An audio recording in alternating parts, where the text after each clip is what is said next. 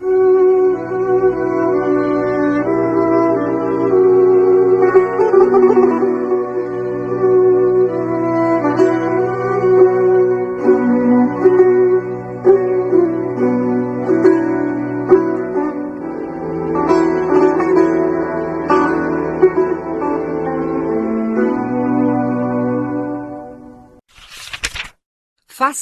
اول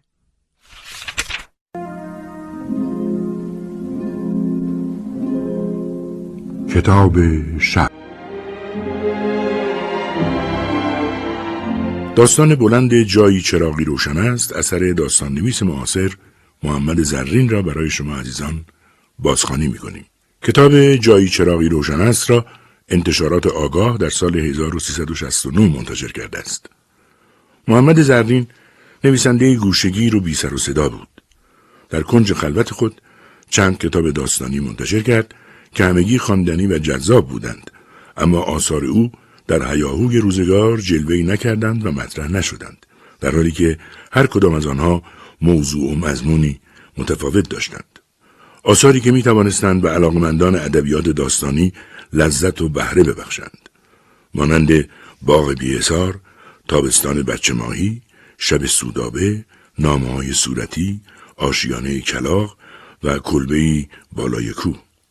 این کتاب ها که مرگ نویسندهش باعث توجه به آنها شد به منتقدان و کارشناسان ادبیات داستانی نشان دادند که اگر نویسندهش زنده میماند می توانست آثار جذاب دیگری نیز به ادبیات ایران بیافزاید و به رشد داستان نویسی کمک کند. یکی از بهترین داستانهای او را همین داستان بلند جایی چراغی روشن است می‌دانند که از عنوان آن هم که ابتکاری بود بعدها در بسیاری از فیلمها، سریالها و برنامه های متفاوت رسانه‌ای تقلید کردند.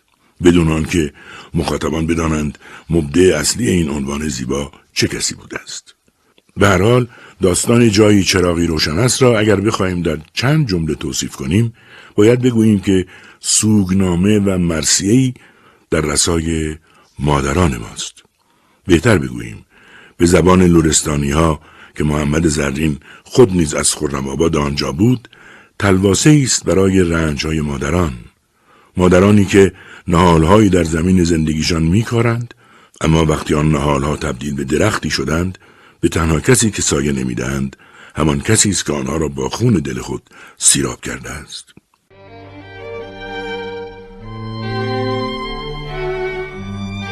در آستانه اتاق می ایستد و نگاه می کند. چه چیزی از اتاق یک بچه کم دارد؟ یا در چه چیزی با اتاق یک بچه متفاوت است؟ بوی خفیفی به دماغش می خورد. بوی تشک آلوده به ادرار اما در هوای راکد اتاق بویی آشنا غالب است که درست حالا حالا که او نیست آن را از همان آستانه اتاق احساس می کند.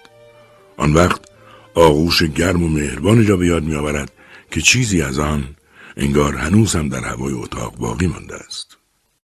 سالهای کودکی گاه پاورچین به او نزدیک می‌شد.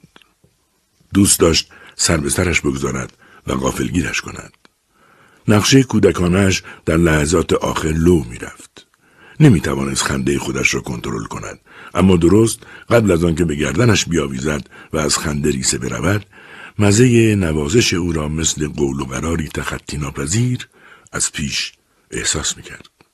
حالا به اتاق خالی نگاه می کند و در جستجویش برای لحظاتی کم طاقت می شود.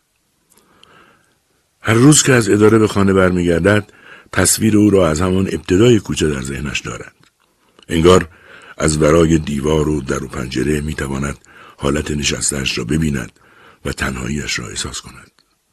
حتی دقایقی پیش که از کوچه گذشت تا به خانه بیاید باز هم مادر را با حالتی در خاطر داشت که مثل همیشه کنار رخت خوابش نشسته است و روبرویش را نگاه می کند. حالا مشکل باور می کند که چرا توی اتاقش نیست. این اولین بار است که به محض رسیدن به خانه به اتاق او سر می‌زنند. هر بعد از ظهر که از راه می‌رسد بچه ها به استقبالش می‌دوند. برایشان این دیگر نوعی عادت شده است که با ورود او ذوق کنند و جیغ را بیاندازند که کدام یک قبل از دیگری خود را به آغوش پدر برساند. پسر سه سالش غالبا در این رقابت بازنده است. حریف چالاکی برادر بزرگش نیست که او را عقب میراند و آغوش پدر را قبل از او تصاحب می کند. کوچولو بغزش می گیرد. گاه گریه کنان موهای برادر بزرگش را نومیدان چنگ می‌زند و دعوا را میاندازد. پدر به تجربه درک کرده است که باید ابتکار عمل را از بچه ها بگیرد. خودش پیش قدم شود و منتظر نتیجه رقابتی نباشد که در پایان به دل شکستگی پسر کوچکش می انجامد. یکی را نوازش می کند و دیگری را در بغل می گیرد. بعد او را زمین می گذارد و با نوازش او همزمان دومی را بغل می کند. آنقدر سریع هر دو را بغل کرده است که بچه ها فرصت رقابت پیدا نمی کنند و با خنده و شوخی از اتاق نشیمن می گذارند. اما موقع عبور از مقابل اتاق پیرزن بیدلیل ساکت می شوند. او نمی‌داند چرا حالا باید از سکوت بچه ها تعجب کند. تازه یادش میآید که خودش این اواخر آنقدر آهسته به مادر سلام می‌کرد که انگار دلش می‌خواست کسی جز مادر آن را نشنود. چرا آهسته سلام می‌کرد؟ چرا تا چشمش به مادر میافتاد خندهاش را اگر خنده ای به داشت قطع می‌کرد و قیافه جدی به خود می‌گرفت؟ نه قیافش جدی نمی‌شد. شاید از تأثیری که دیگر عادتش شده بود در هم می‌رفت. اما ابراز تأثیر حالا دیگر به چه درد پیرزن می‌خورد؟ حالا فکر می‌کند که اگر مادر به اتاقش برمیگشت دیگر هر بار که به خانه می‌رسید همراه بچه ها به اتاق او میآمد. آنقدر آهسته سلام نمی‌کرد تا پاسخی را که متقابلا به آرامی ادا شد از لای در نیمه باز اتاق به زحمت بشنود. حرفی رد و بدل می‌شد و لزومی نداشت از روبرو شدن با او پرهیز کند. این اواخر در برخورد با مادر به اختصار حرف می‌زد. حالتش مثل کسی بود که از مطرح شدن موضوعی وحشت داشت و برای گریز از چنین پیش آمدی تن به حرف زدن نمی‌داد. خودش میپنداشت نوعی ادای احترام است. اما حالا می‌فهمد که اگر همراه بچه ها به اتاق او می‌رفت مطمئنا باعث خوشحالیش می‌شد. پیرزن هم سر و صدا و شیطنت بچه ها را به چنان احترام کسالت آوری ترجیح می‌داد که دیگران فقط در حد رفع نیاز به اکراه کلماتی با او رد و بدل کنند.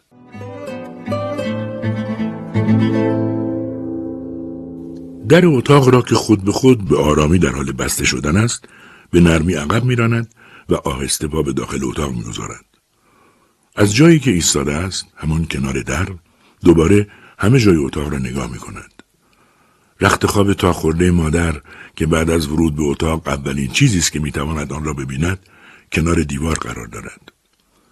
اگر به جای خالی مادر کنار رخت خواب تا خوردهش نگاه نکند در سکوت اتاق حضورش را احساس می کند.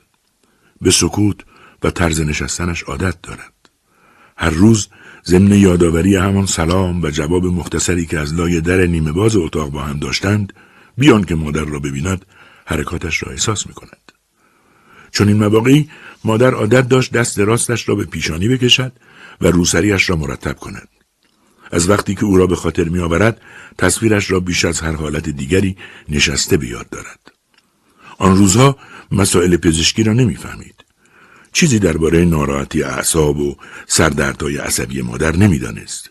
اما موهای بلند و تابدار او را دوست داشت و چشمهای سیاه و زیبایش را تحسین می کرد. نگاهی به کرکره باز اتاق می اندازد و باریکههایی از آفتاب غروب را می بیند که در عبور از پره های کرکره روی دیوار نقش بسته است. انگار کسی با بیحوصلگی خطوطی مورب و کمرنگ روی دیوار اتاق کشیده و آن را نیمه کار رها کرده است. آن وقت بوی او را احساس می کند که در هوای آغشته به بوی خفیف ادرار به دماغش می خورد. کنار رخت خواب تا شده مادر می نشیند و به آن تکیه می دهد. می بیند انگار به عمد کسی اتاق را از اشیای اضافی خالی کرده است. بیشتر به اتاق بچه ها شباهت دارد. با این تفاوت که در اتاق بچه ها غالبا تعدادی اسباب بازی وجود دارد. حاشیه رخت خواب، جانماز و آبخوری پلاستیکی آبی رنگ مادر با لیوان شیشه مخصوص خودش قرار دارد. به جز اینها تنها شیعی که می‌تواند جلب نظر کند صندوق قدیمی پیرزن است که کنار دیوار روبرو درست مقابل رخت خوابش قرار گرفته است. صندوق ظاهری مقاوم و تعادلی پایدار دارد. انگار از اشیایی که در خود جای داده است با وفاداری حمایت می کند. در همان حالتی که به رخت خواب تا خورده مادر تکیه داده است احساس می کند دارد از نگاه مادر به اتاق می نگرد. در چنین حالتی به جز نگاه کردن به صندوق قدیمی چیز دیدنی دیگری جز دیوار خالی و صاف روبرو وجود ندارد. دلش می‌خواهد بفهمد پیرزن از نگریستن مدام به صندوق مقابل خود چه احساسی داشته است.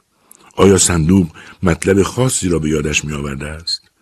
یا چنان حجم تیرهی که نقوش سطوح هندسیش از شدت فرسودگی دیگر به اشکال رویت می شود خاطره خاصی برایش داشته است.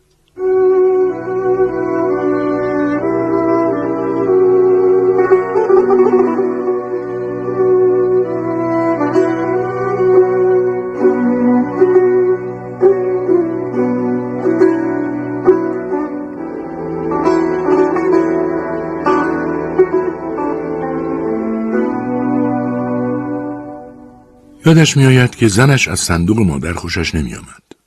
حتی این اواخر نسبت به آن حساسیت نشان می‌داد. خودش اوایل توجهی به این گونه حساسیت ها نداشت. در فضایی گرم و صمیمی قوطه می‌خورد که یک طرف مادر بود و طرف دیگر زن جوانش. پاره اختلاف سلیقه ها و در پی آن ها بعدها شروع شد. با این گونه کدورت ها که گاهی بین زنان جوان و مادر شوهرانشان پیش می آید چندان هم بیگانه نبود. اما اطمینان داشت در زندگی خانوادگی خودش چون این برخوردهایی رخ نخواهد داد. چرا که از حسن نیت مادرش مطمئن بود و خونگرمی و محبت زنش را باور داشت. در ابتدا مسائلی که پیش می آمد جزئی و مزهک بود و او ترجیح می‌داد ندیده بگیرد. اما به مرور همین برخوردهای جزئی در اوقاتی که در خانه میماند مثل مشتی مگس مزاحم و سمج که روز به روز تعدادشان فزونی بگیرد و توده و انبوه شوند به او هجوم می آوردند. کم کم عصبی و سپس کلافش می کردند. خودداریش برای دخالت نکردن در بگومگوهای زن با مادر دیری نپایید. به اجبار تن به مداخله داد. ناچار بود طرفی را تایید و دیگری را سرزنش کند. چون این نقشی برایش خوشایند نبود. اما از قضاوت درباره اختلافات آن دو واهمه نداشت. به اصلی ساده در زندگیش باور داشت که بنابران هر کس باید برای درک روشنی از خود و اطرافیانش تلاش کند. جایی که این فهم متقابل مخدوش شود، پیوند و رابطه آسیب می‌بیند. پژمرده و بیمار می شود. پس حوصله به خرج می‌داد. درباره سوء تفاهم ها و یا اختلاف سلیقه آنها به بحث نشست و هر دو را تشویق کرد تا نسبت به هم حسن نیت و تفاهم داشته باشند. کافی بود زنش کمی خوددار باشد. برای هر حرکت یا حرف مادر منفی بافی نکند. در مقابل مادر هم توجه بیشتری به سلیقه و یا حساسیت های عروسش داشته باشد. اما سر در نمی آورد چرا توصیهایش بی بود و راه های روشنی که پیشنهاد می‌کرد آن همه با بیاعتنایی هر دو طرف مواجه می‌شد. ناسازگاری زن و مادر به صورت واقعیتی انکار ناپذیر آمده بود. او دلش می‌خواست آن را نپذیرد. نمی‌خواست باور کند که به راستی خانوادهش به چنین اختلافاتی مبتلا است. این گونه اختلافات به نظرش تکراری، مبتزل و ناشی از کوتهبینی بود. اما به مرور و با تأسف دریافت که از همان آغاز ازدواج تصور و توقعی که از زن، مادر و خودش داشته سادلوهی و خوشباوری بوده است. کسی که به روحیه تفاهم طلب آدمها خوشبین بود و با حوصله و مهربانی در رفع اختلافات خانواده کوچکش میکوشید دیگر چاره را امساک در اظهار نظر دید. برایش چیزی عذاب آورتر از آن نبود که بین زن جوان و مادر پیر خود به قضاوت بنشیند. از اینکه دیگر نمی‌دانست کدام را محق بداند و کدام را سرزنش کند عصبی و درمانده بود. فکر می‌کرد شاید زنش حق داشته باشد. چه اشکال دارد پیرزن کمی از خود توجه نشان دهد؟ اگر از یخچال استفاده می کند در آن را چهارتاق باز نگذارد. آنقدر هم برداشتن چیزی از داخل یخچال را به کندی انجام ندهد که انگار دارد چیزی را از صندوق خودش برمیدارد. به قول زنش یخچال که صندوقچه نیست. مدام برفک می‌زند زحمت تمیز کردن آن به دوش چه کسی است؟ اما مادر دیگر فاقد چالاکی زنهای جوان بود و گذشته از این بچه ها هم گاه یادشان می‌رفت در یخچال را ببندند. آیا زنش باید سر بچه ها هم داد بزند و استفاده از یخچال را برایشان ممنوع کند؟ بهتر می‌دید قرولند زنش را درباره برفک زدن یخچال نشنیده بگیرد. اما چندی بعد باز هم مثل سایر مسائلی از این قبیل نوبت مطرح شدن مجدد آن فرا رسید. زنش ادعا می‌کرد که برفک زدن یخچال ربطی به بچه ها ندارد و می‌گفت بچه ها می‌دونن که در یخچال رو نباید زیادی باز بذارن. درسته چون بهشون یاد دادی. خب به مامانم تذکر بده. مگه اون بچه است؟ فکر کن بچه است. حداقل یخچال دیگه برفک نمی‌زنه. یعنی تو فکر می‌کنی من از خودم حرف در بردم میگی برفک یخچال کار اون نیست؟ من نگفتم حرف در بردی چرا؟ گفتی. چی گفتم؟ طرف اونو گرفتی. بار اولت نیست. همیشه طرف اونو می‌گیری. دائم میگی فکر کن بچه است فکر کن سوء تفاهم شده فکر کن مامان خودته. همش فکر کن فکر کن.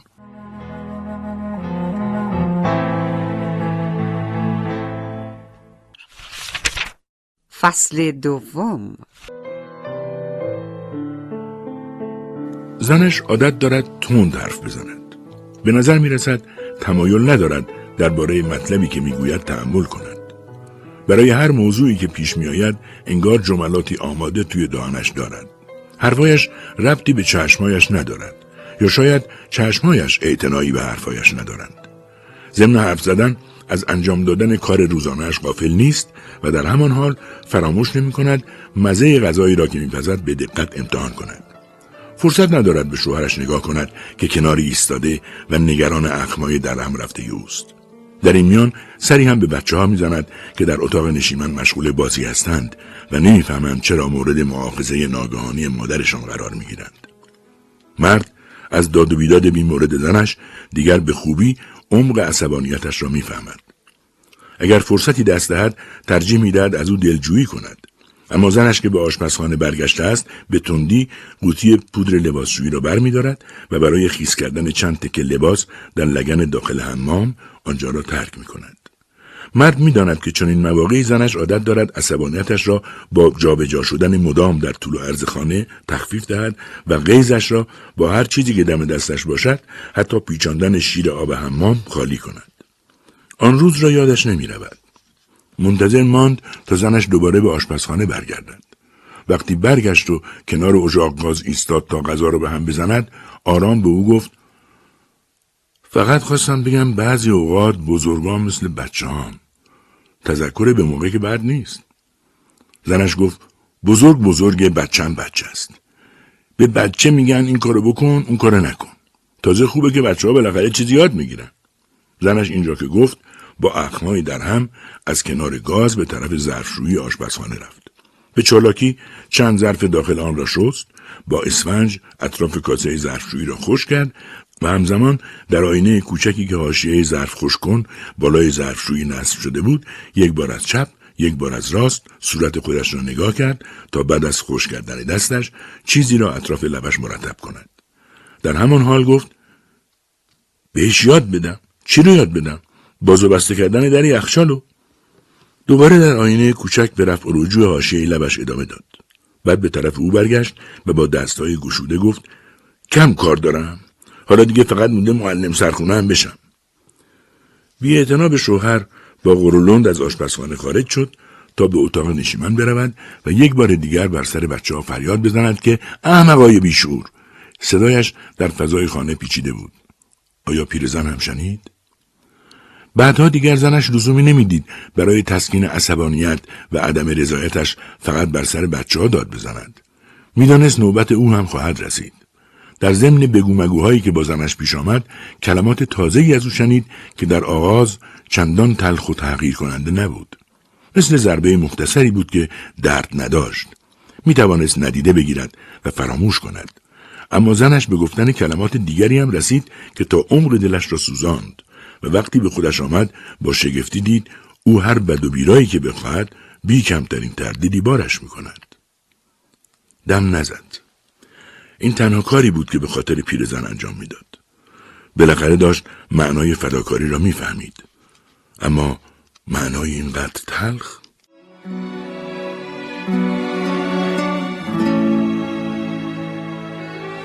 حالا که در اتاق پیرزن نشسته است دیگر از تلخی و فداکاری برای او خالی است. پیرزن دیگر به خانه بر نمی گردد و پسرش فرصت دارد مثل یک رئیس خانواده قاطع باشد کوتاه نیاید و شبها بی استراق به خانهش برگردد. طی چند سال گذشته همیشه از اینکه در بد به ورود به خانه زنش ایرادی از رفتار پیرزن را پیش بکشد دچار نگرانی بوده است. حالا آرزوی سالهای اخیر که بی این گونه نگرانی ها به خانه بیاید و مرد خانوادهش باشد به نظرش موسیق و بیهوده می آید. اوقات بسیاری به نقش شایسته مرد در محیط خانواده فکر کرده است.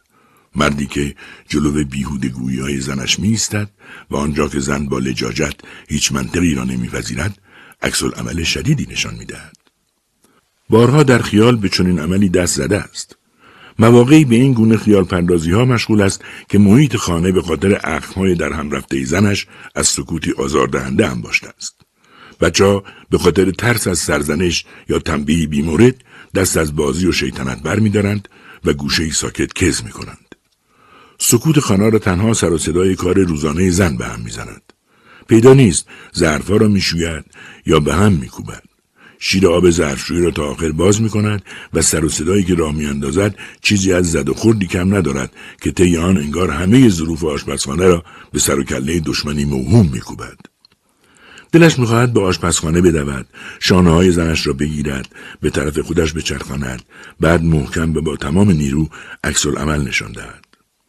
از تصوری که در ذهنش میگذرد مثل آدمی که به راستی با تمام نیرو ضربه ای به حریفش زده است هیجان زده می شود و در پی آن احساس ضعف می کند. دلش می‌خواهد دراز بکشد بخوابد یا اگر از ناراحت شدن زنش واهمه نداشته باشد ترجیح می‌دهد در اتاق پیرزن پناه بگیرد و با تمام وجود بگوید مامان می‌بینی چه روزگاری دارم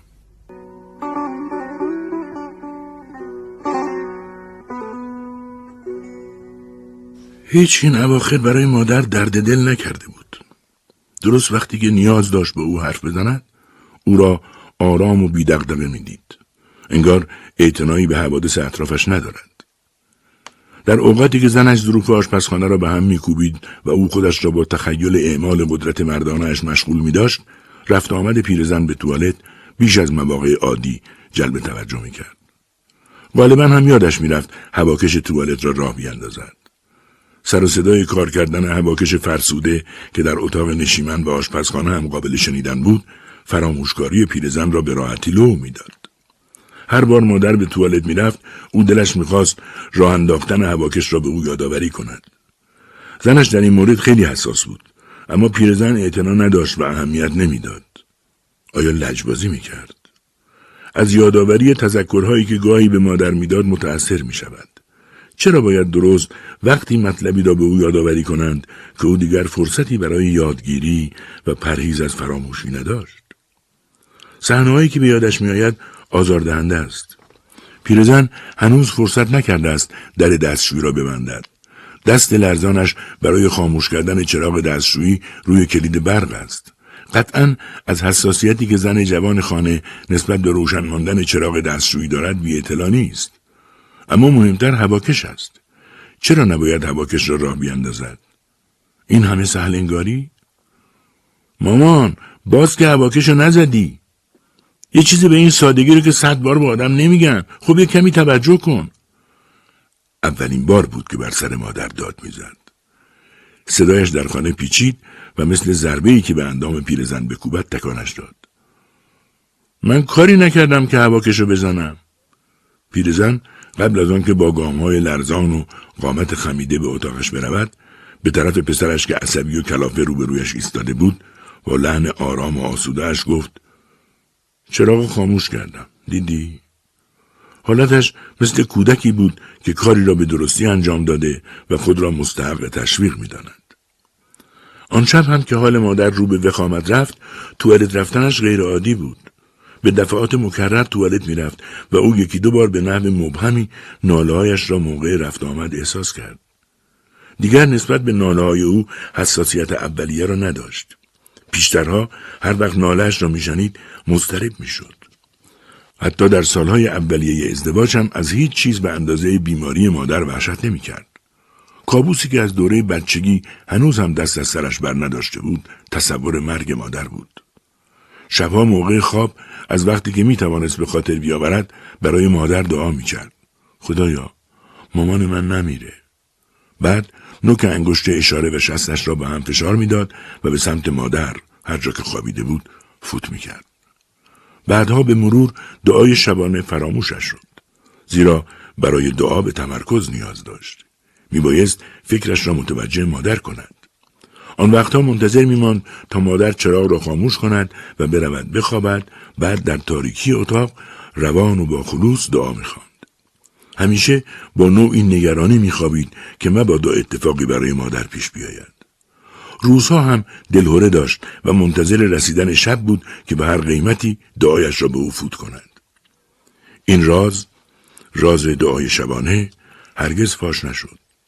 بر این باور بود که اگر کسی حتی خود مادر بویی از ماجرا ببرد دعا تأثیرش را از دست خواهد داد وقتی هم ازدواج کرد و دور از مادر میخوابید با احتیاط بیشتری دعای شبانش را پوشیده نگه می داشت. احساس می کرد باید برای یک دقیقه هم که باشد اطرافش را ندیده بگیرد و خودش را در صحنه خالی و خلوت احساس کند که دعا در آن تنین بیاندازد و مؤثر واقع شود.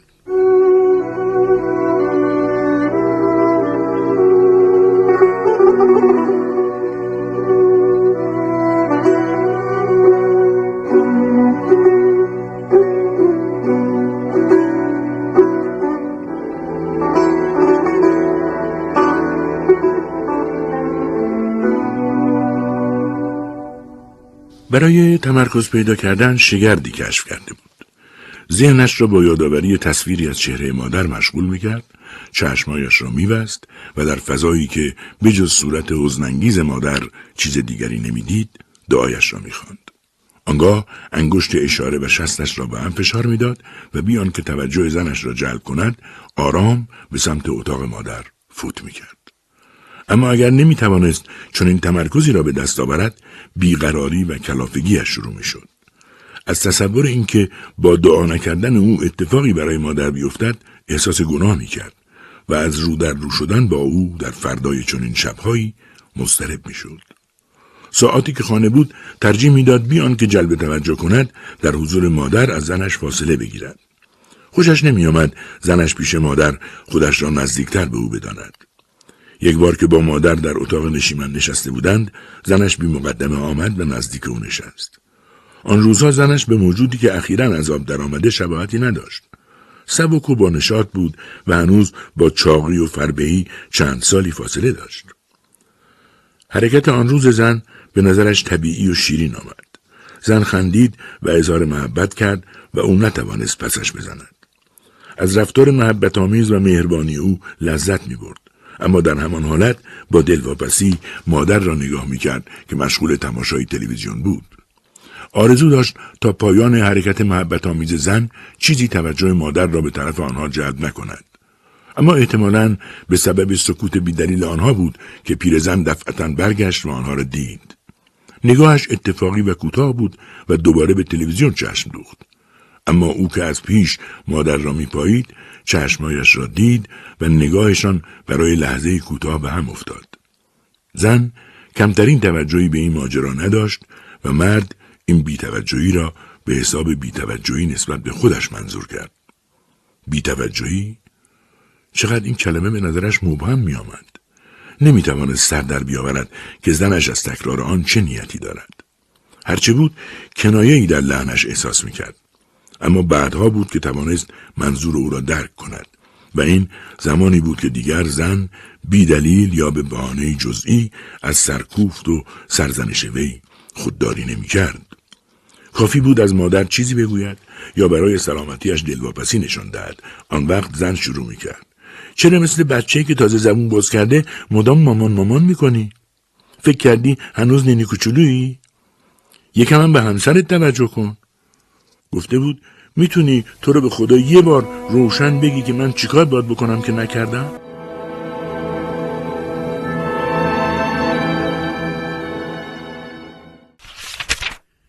فصل سوم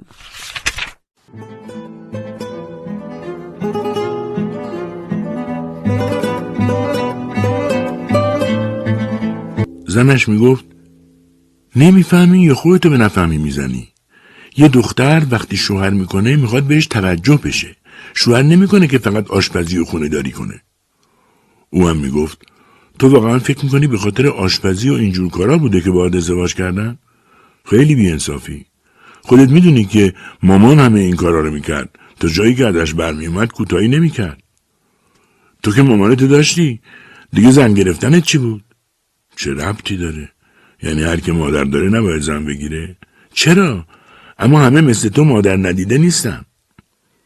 و لحن ملتمسانه ای رو به زنش گفته بود چرا هرچی میشه پای مامان رو وسط می‌کشی؟ نمی‌تونی یکم اصولی باشی؟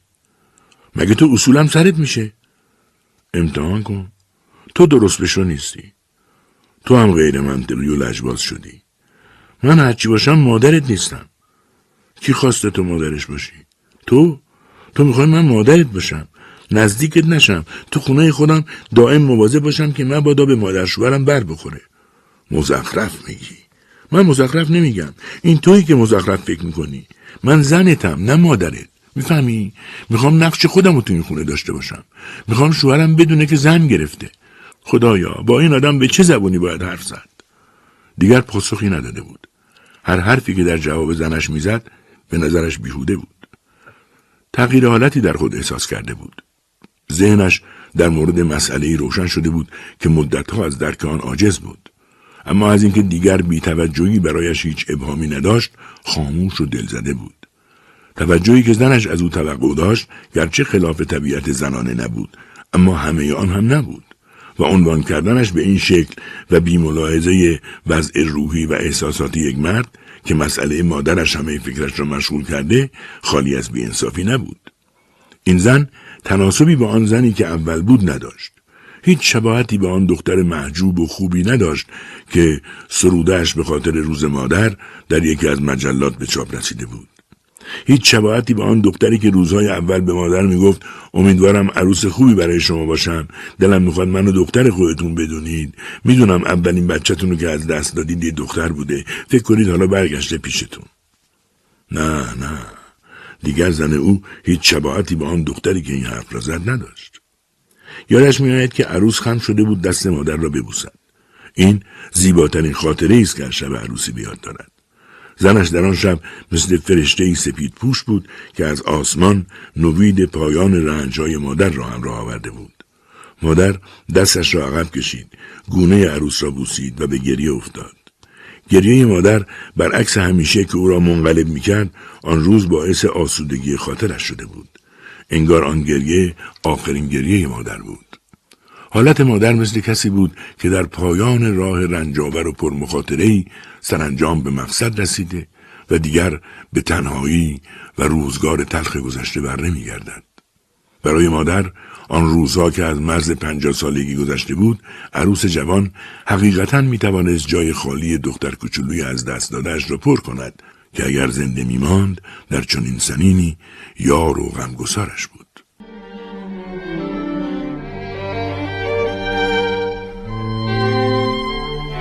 مادر با خوشبینی چشم به آینده داشت.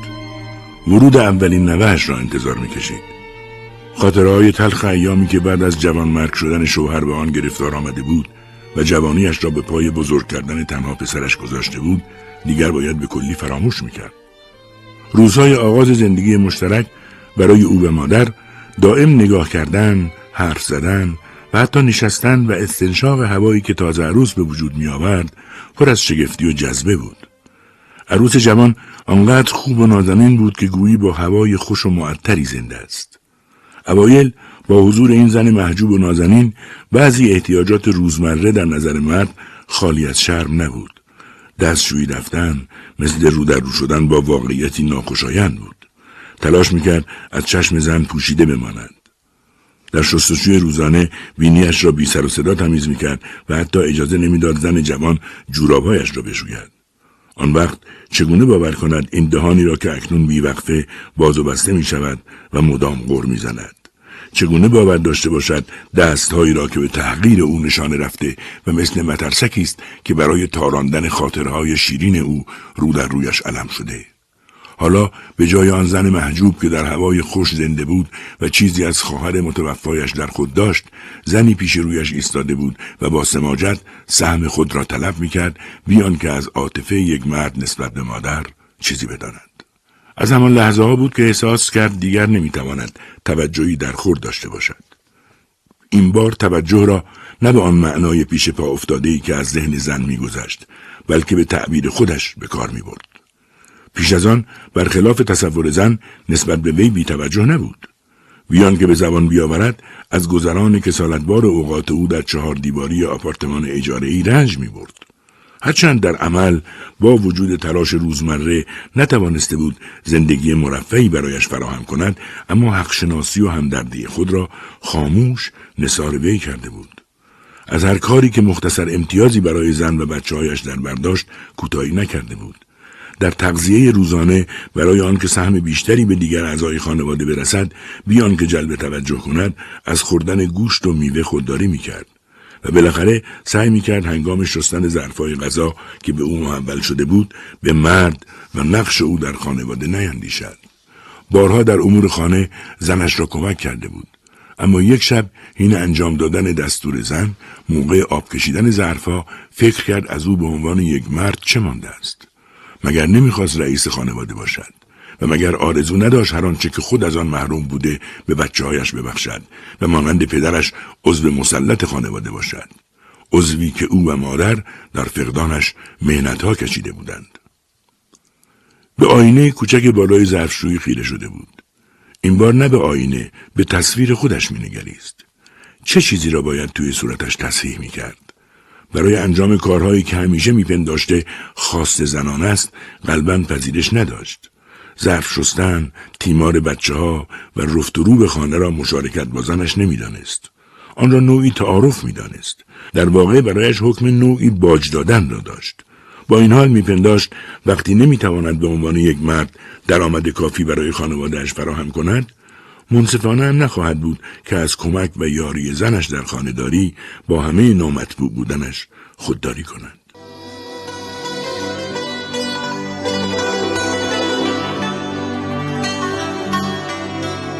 زنها که برای اطاعت از شوهران متمول توجیهات دلچسبی دارند مساوات طلبیشان در مقابل مردانی گل می کند که همچون او درآمدی ثابت و در بحرانهای اجتماعی شکننده دارند.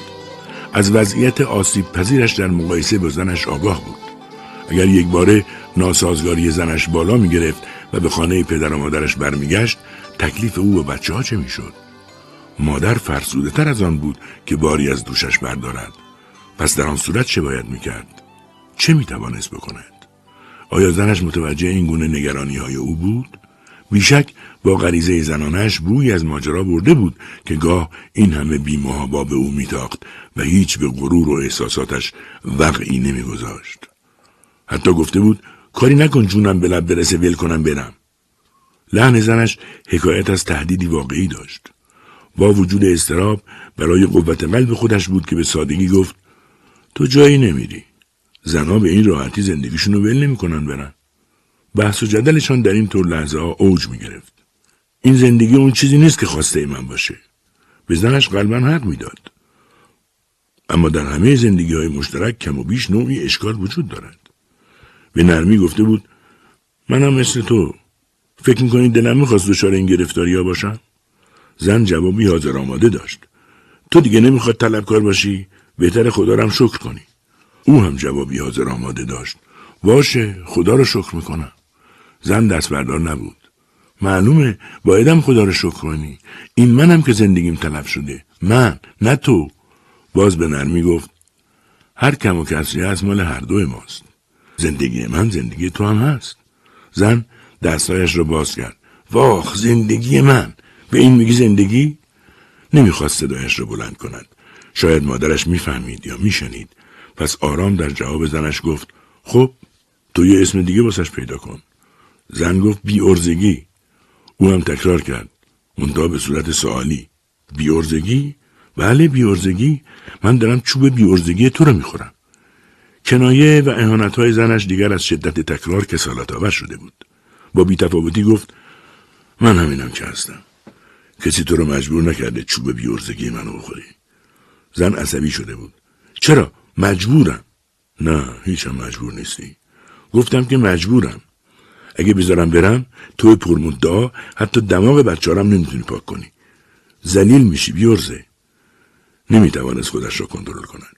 واکنشش برای خودش هم غیر عادی بود. دفعتا فریاد زد. حالا هم که هستی زلیلم خب ولکن برو. برو خونه بابات. برو نون اونو بخور. اون بی ارزه نیست. می‌دونی چرا؟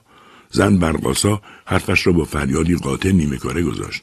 اگه یک کلمه راجع به بابام بگی اون وقت منم گفت جرأت نداری؟ زنم فریاد زد تو هم جرأت نداری. شاخ به شاخ ایستاده بودند. انگار شیشه عمر هر یک به دست دیگری است. شیشه که هر دو تهدید کنان بالا گرفتند تا به مجرد کوچکترین حرکت طرف مقابل به زمین بکوبند. نه. او به واقع جرأت نداشت چیزی راجع به پدر زنش بگوید. زنش در این مورد دست بالا را داشت و اگر پای پرده دری به میان می آمد و هر دو چاک دهانشان را به روی هم باز می کردند او بیش از زنش آسیب پذیر بود. نمی‌خواست پیش مادرش بشکند. ترجیح می‌داد بمیرد اما در حضورش به مادر بیارمتی نشود. بیش از همیشه خودش را کنترل کرده بود. سانی ها میگذشتند و سکوت آزاردهنده شده بود. این کاری سخت و طاقت فرسا بود.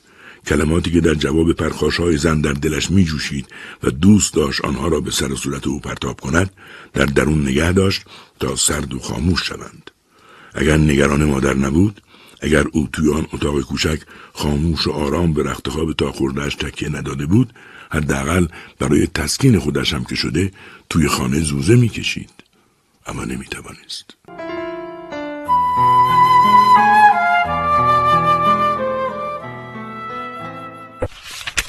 فصل چهارم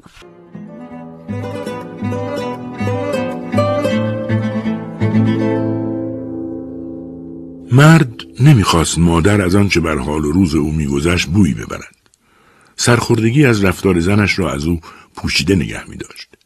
این از آن گونه شکستهایی نبود که همدردی مادر را طلب کند. قبول واقعیت روزگار تلخی که داشت برای خودش هم ناخوشایند بود. عنوان کردن آن برای مادر هیچ نبود جز اینکه به او گفته باشد که چقدر هر دو بدبخت شدند.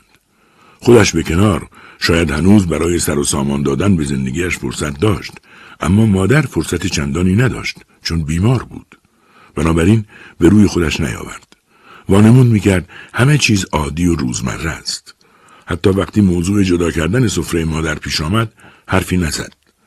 شاید چون کسی از او در این مورد اظهار نظری نخواسته بود. اگر مورد سوال هم واقع می‌شد مخالفتی نمی‌کرد. زنش به سادگی از ماجرا گذشته بود. با گفتن جمله کوتاه مادر هر جور راحت باشه ما هم راحتیم. موضوع را با بیاعتنایی ندیده گرفته بود. اما به هر حال برای مادر بد نشد. او دیگر می توانست هر وقت که دوست داشت غذا بخورد. دیگر مجبور نبود منتظر دیگران باشد. ناسازگاری و ریخت و پاش بچه ها که سر سفره برای هر چیز کوچکی به جان هم میافتادند هم باعث زحمتش نمی‌شد. توی اتاقش راحت می نشست، سینی غذا را روبرویش می گذاشت و آرام همانطور که عادت داشت غذا می خورد. جدا شدن سفره مادر اینطور تعبیر شده بود اما در واقع این عین تعبیرات زنش بود و او در مقابل فقط خاموش مانده بود اولین بار که مادر را سر سفره ندید سعی کرد واکنش ناخوشایندی بروز ندهد نیاز داشت به خودش هم وانمود کند که مسئله پیش نیامده است غیبت مادر را امری گذرا میپنداشت به علاوه این دلخوشی را داشت که او کمی آن طرفتر توی اتاق خودش نشسته است بسات سفره آن روز با سابق تفاوت داشت. از چند برگ ظریف کاهو که وسط ظرف سالاد بود پی به خوشخلقی آن روز زن برد. شاید به علت همین خوشخلقی بود که بعد از صرف غذا زن نظر شوهرش را در مورد دستپخت خود جویا شد. چطور بود؟ پرسید چی؟ زن گفت خورش آلو اسفناش تو که خیلی دوست داشتی؟ مدتها بود زنش دیگر اهمیتی به نظر وی نمی‌داد. آن روز که نظرش را پرسید جا خورد تشکر کرد و برای اینکه تصویر مادر را فقط در آن لحظه کنار سفره غذا از ذهنش پس بزند راجع به دستپخت عالی زن پرحرفی کرد. این آغاز فریبکاری او در مقابل زنش بود. تلخی صرف غذای آن روز را تا مدتها بعد به خاطر داشت. اما پیش زن نقش مردی را بازی کرده بود که حتی از جزئیات سفره هم رضایت دارد. زن هیچ بو نبرده بود. شاید اگر متوجه تظاهرش می‌شد حتی اگر سرزنشش می‌کرد احساسی از نزدیکی و صمیمیت در دل وی برمیانگیخت. چون این هوشیاری از جانب زن مگر نشانه این نبود که به مردش توجه دارد و به علاوه رفتار واقعی او را انتظار دارد نه تظاهر و احساسات کاذبش را. اما در واقع برای زنش اهمیتی نداشت که در دل وی چه میگذرد. او در همان حالی که کلمات پیش پا افتاده ای در تحسین از دستپخت زنش می‌گفت سآلهایی در ذهنش میجوشید که دلش را خراش می‌داد. چرا باید مادر تنها غذا بخورد؟ غریبه است. جزام دارد.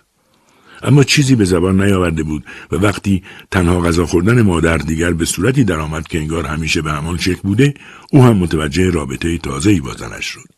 یعنی تظاهر. و دیگر به وی توجه نداشت. اما به تعبیر زنش تازه یادش آمده بود که زن دارد. بینشان دیگر به ندرت آن برخوردهای سابق رخ می‌داد. توی خانه آرامش حاکم شده بود. اما برای مرد این آرامش چیزی بیش از سکون و حزن حقیرانه ناشی از تسلیم شدنش نبود. دیگر مادر را کمتر می‌دید. در واقع از دیدار روزانه با وی پرهیز می‌کرد. به همان سلامی که در بد ورود به خانه موقع عبور از جلوی اتاق او به وی می‌داد و پاسخ مختصر و آهسته ای که میشنید قانع بود. نوعی بیاعتنایی از جانب مادر از پشت در نیمه باز اتاق او را در بر می گرفت که باعث خفتش بود. با این بیاعتنایی از دوره بچگی آشنا بود. آن وقتها که برای جلب محبت بیشتر مادر زیاده طلبی می‌کرد و لجباز می‌شد واکنشی از وی می‌دید که هر بار عهد می‌کرد کار را به آزار مادر نکشاند. این حالت مادر با حرف یا حرکتی غیرعادی توأم نبود. اما مثل کلامی بی ابهام واضح آن را می‌فهمید. احساس می‌کرد در چنین لحظاتی چیزی بیش از شیعی پیش پا افتاده برای مادر نیست. و نباید توقع هیچ امتیاز و توجهی از جانب او داشته باشد. احساسی از بیکفایتی و بیمقداری وادارش می‌کرد به دامان مادر پناه ببرد. به او بچسبد با شیرین زبانی و هر فریبکاری کودکانه که در چنته داشت او را متوجه خود کند و دوباره همان عزیز کردهش باشد. دوباره با همان نگاهی که به حضور و وجودش اعتبار میبخشید و از آن بیمقداری نجاتش می‌داد مهربان براندازش کند اما مدتی که پیرزن در خانه آنها بود او از همان ابزار کودکانه محروم بود پسرک شیرین زبان آن سالها در مشاجرات روزمره با جفت خیش دهانش را به تلخی واجه های مهوه آلوده کرده بود و دیگر از نگاه مادر شکفته نمی‌شد. زیر بار تعنه و سرزنش های زنش شکسته و لوس شده بود. هرچند به مصاحبت مادر نیاز داشت. اما مثل گناهکاری که به قباحت اعمال خود آگاه باشد دیگر خیشتن را مستحق توجه مادر نمی‌دانست و بیاعتنایی او را همچون رفتاری منصفانه در قبال بیلیاقتی خود پذیرا بود. شرم زده از مادر فاصله می گرفت و هر کار کوچکی که پیش می آمد بود برای گریختن از محیط خانه.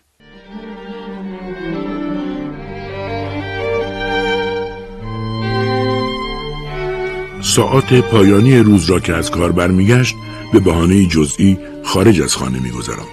سابق از معطل ماندن در صفهای انتظار معترض و عصبی می‌شد.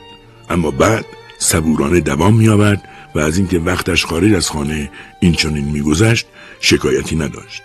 از تاریک شدن هوا و فرارسیدن شب سبکی و راحتی احساس می‌کرد. در همان حال به خانه میآمد و زود به رخت خواب می‌رفت. دیگر دعای شبانه بخشی از خاطرات گذشته ای بود که گویی چندان ربطی به وی نداشت. از احساس اطمینان به اینکه کسی به او عنایت دارد و راز و نیازش مورد اعتنا قرار می‌گیرد خالی بود. حضور مادر را در خانه فراموش کرده بود. اما یک شب صدای ناله خفیف پیرزن را مثل اسفات مبهمی که از دوردست یا گذشته فراموش شده به گوشش برسد چنید. انگار کسی یا چیزی را جایی رها کرده و از یاد برده است. یکی دو بار احساس کرد کسی دارد نام کوچک او را با لحنی ملتمسانه تکرار می کند. مصطفا زیر لب می‌گوید ماما نام خودش را توأم با ناله های مادر به وضوح میشنید مصطفا و دوباره زیر لب می‌گوید مامان و گریه امانش نمی‌دهد یادش میآید که حاشیه دیوار بلند حیاتشان پایین تاغنمایی که سطح سفید گجندود آن در تابش نور روز چشم را می‌زد لانه مورچه ها بود. در آن حیات وسیع و ساکت بازی با لانه مورچه ها یکی از سرگرمی های او بود. اطراف لانه کپریزی خاک نرم بود که او دوست داشت چوب کبریت های مصرف شده را در سوراخ مورچه ها فرو کند. کمی آن طرفتر داخل شبستان مادر مادرش زمینگیر بود و هر وقت برای خالی کردن لگن به او نیاز داشت همینطور صدایش می‌زد. مصطفی! دقیقا با همین لحن که اکنون مادر خودش صدایش می‌زد. به مادر مادر هم قول داده بود لگنش را به توالت ببرد و خالی کند. اما وقتی او صدایش می‌زد اعتنا نمی‌کرد و قول و قرار را از یاد می‌برد. آب دهانش را روی کپه کوچک خاک مورچه ها میانداخت. چوب کبریت را داخل لانه آنها فرو می‌برد و آرام آرام میچرخاند. این حقه بود که به کمک آن می‌خواست مورچه ها را از لانهشان بیرون بیاورد. اما مورچه بیرون نمیآمد. دوباره نشانه گیری می‌کرد و آب دهانش را درست روی سوراخ لانه میانداخت و باز صدای مادر مادر را میشنید که نام او را تکرار می‌کرد. مصطفی!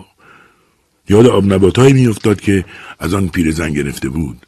و دوباره آن صدا و صدای مادر خودش تو امان به گوشش می رسید. مصطفی اشک می ریزد.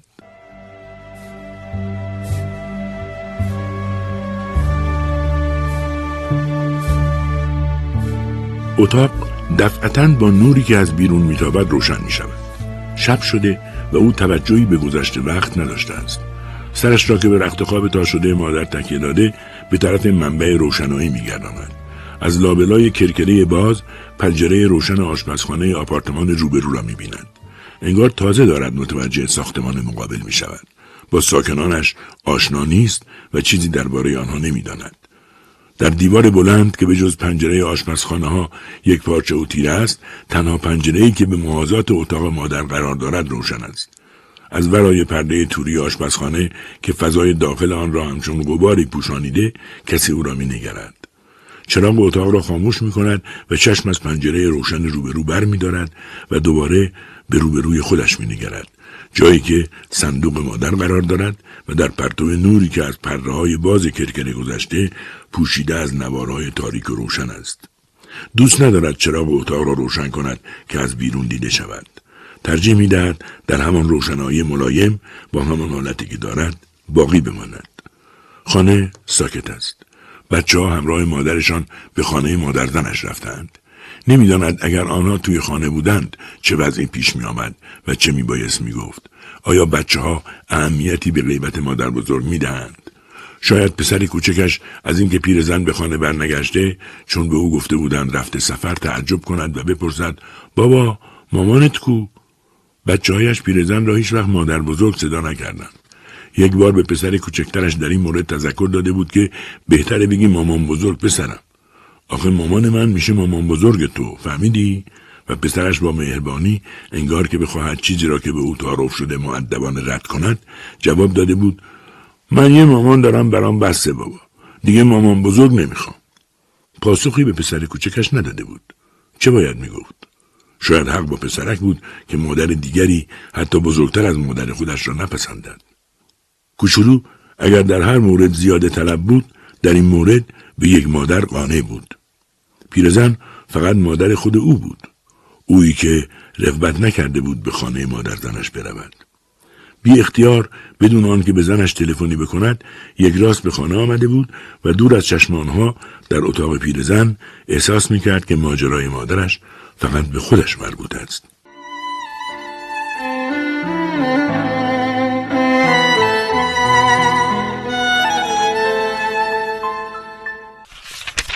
فصل پنجم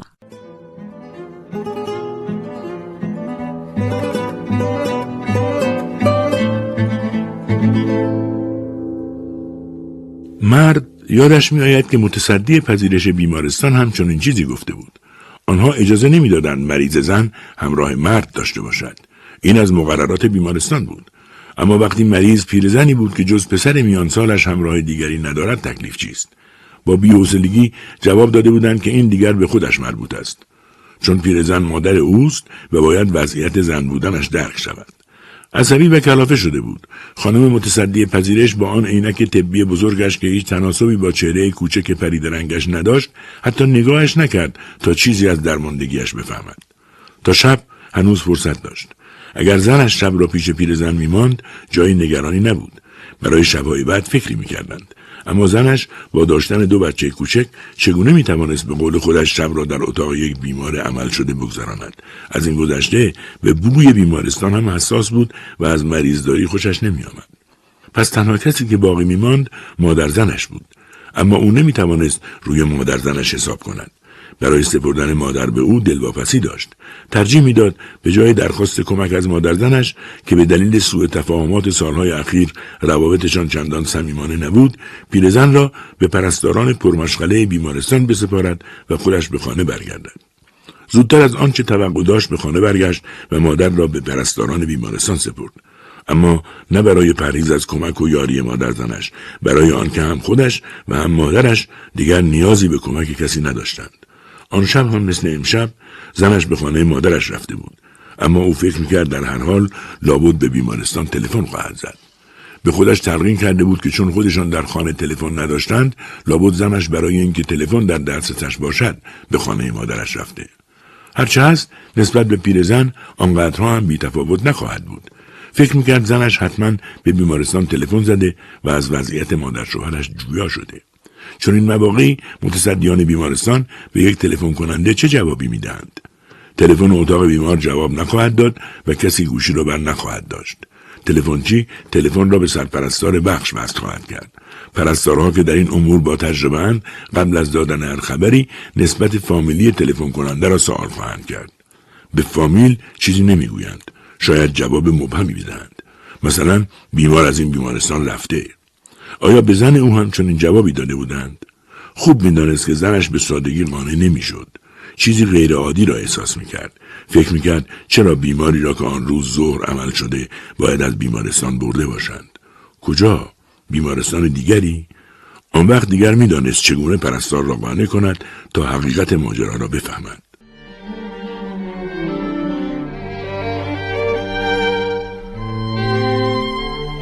حال که از آن روزها چندیست گذشته و زن و بچه هایش باز به خانه مادر زنش رفتند و او باز هم به آنجا نرفته است و به جای آن به اتاق مادر پناه آورده هیچ خیال ندارد اتاق را ترک کند. احساس می کند به سکوتی که خانه را فرا گرفته نیاز دارد. دلش می‌خواهد توی اتاق همانطور روبروی صندوق مادر بنشیند که خطوط تاریک و روشن نقش کرکره به شکل روبانهای سیاه و سفید سطر را پوشاندند انگار صندوق به علامت عزا تزین شده است. چیزی حزنانگیز در نمایان وجود دارد که به ماندن توی اتاق دعوتش می‌کند. به نظرش نمای صندوق در عین استحکام و بیتفاوتی رقت انگیز میآید. می‌داند که به زودی زنش در اولین فرصت از شر این شی خلاص خواهد شد. پیرزن از این یکی دست بر نداشته بود. دو صندوق دیگر هم داشت. آن دو فلزی بودند و با گل سبز و قرمز رنگ روغنی زینت شده بودند. نقش و رنگ صندوق ها ریختگی داشت. یکی که اصلا دستگیرهش شکسته بود و جابجا کردنش مشکل بود. هر دو آن صندوق ها را زنش دور انداخته بود. اما تلاشش برای قانع کردن پیرزن که دست از آخرین صندوقش هم بردارد به جایی نرسید. خود مادر یک خانه تکانی درست و حسابی کرده بود. خردوریزهای به در نخور را دور انداخته بود و اشیاء مورد علاقش را در صندوق باقی مانده جا داده بود. این یکی حقیقتا با آن دو صندوق فلزی تفاوت داشت. چفت و بست و نمای عجیمش به آن حالتی بخشیده بود که به نظر چیزی بیش از یک صندوق قدیمی می آمد و می آید. انگار خود صندوق هم بو برده که حاوی اشیاء مورد علاقه پیرزن است. بی مثل گربه خانگی که مرتب پذیرایی شده و ناز و نوازش دیده با حالتی از خود راضی به دیوار تکیه داده است. همین حالت صندوق برای مرد حزنانگیز است. می‌داند که بی حمایت مادر این صندوق نمی‌توانست دوام بیاورد و زنش تحمل آن را نمی‌کرد و روانه زبالدانی می‌شد. حالا مرد وسوسه شده است که چراغ اتاق را روشن کند صندوق را بگشاید و داخلش را ببیند. اما خودداری می کند طاقت دیدن چادر سفید گلدار او را ندارد و می‌داند از نگاه کردن به پیراهن ساتن صورتی عروسی مادر متأثر خواهد شد. یک بار قبل از عروسی خودش اشیاء مادر را دیده است. آن موقع شرایط دیگری بود. به مادر کمک می‌کرد تا خردوریزهایش را مرتب کند و مادر حتی و اندیکادی را که در کودکی به گردن او میانداخت و چند دندان شیریش را به او نشان داده بود. آن روزها چندان توجهی به حرفهای مادر نداشت. پیرزن ضمن زیر رو کردن وسایلش چیزهایی راجع به کودکی او می‌گفت که او به دلیل بیحوصلگی نمیشنید. آنقدر گرفتار مشکلات اسباب کشی و مسائل روزمره بود که یادآوری های مادر به نظرش زائد و پرچانگی می آمد. به علاوه مادر در انجام دادن کار ساده ای مثل جمع و جور کردن وسایلش وسواس زیادی به خرج می‌داد و بی آنکه به واکنش های عصبی پسرش اعتنا کند راجع به ونیکات کلاه لبهدار خودش که هیچ وقت مورد استفادهش قرار نگرفت و عروسک پارچه‌ای دختر متوفایش حرف می‌زد او هم همیشه ترجیح می‌داد که زنش از ماجرای و اندکاد دوران بچگی او و دندانهای شیریش چیزی نفهمد و حتی آنها را نبیند. نمی‌خواست در نظر او پسر بچه عزیز دردانه معرفی شود. برای خودش هم دندانهایی که مادر توی زرورقی کنار خرداریزهای زینتی و قوطی لوازم آرایش روزگار جوانیش نگهداری می‌کرد احساسی به وجود میآورد که او مایل بود ندیدشان بگیرد بعدها خودش را به خاطر این رفتار که نوعی عهد شکنی و بیوفایی بود سرزنش می‌کرد. حالا هم خودش را مستحق به سرزنش می‌داند. چرا کنار مادر ننشست تا با خوشرویی دقایقی به اشرای دوست داشتنی او نگاه کند؟ چرا عقدنامه تصحیب شده مادر مادر را که مادرش این همه سال آن را پیش خودش نگه داشته بود آنقدر سرسری گشود و با بیحوصلگی تا نزده به او پس داد آیا مادر منظوری داشت که درباره هر یک از وسایلش به او توضیح می‌داد؟ به اظهار علاقه او نیازمند بود. چرا باید چادر و پیراهن عروسیش را به او نشان بدهد؟ چرا از او می‌خواست دندانها و ونیکاد دوره کودکیش را نگاه کند؟ آیا احساس می‌کرد پسرش دارد همه چیز را فراموش می‌کند؟ شاید هم مادر قصد خاصی نداشته و تنها خواسته بود چیزی بگوید و خودش و او را سرگرم کند.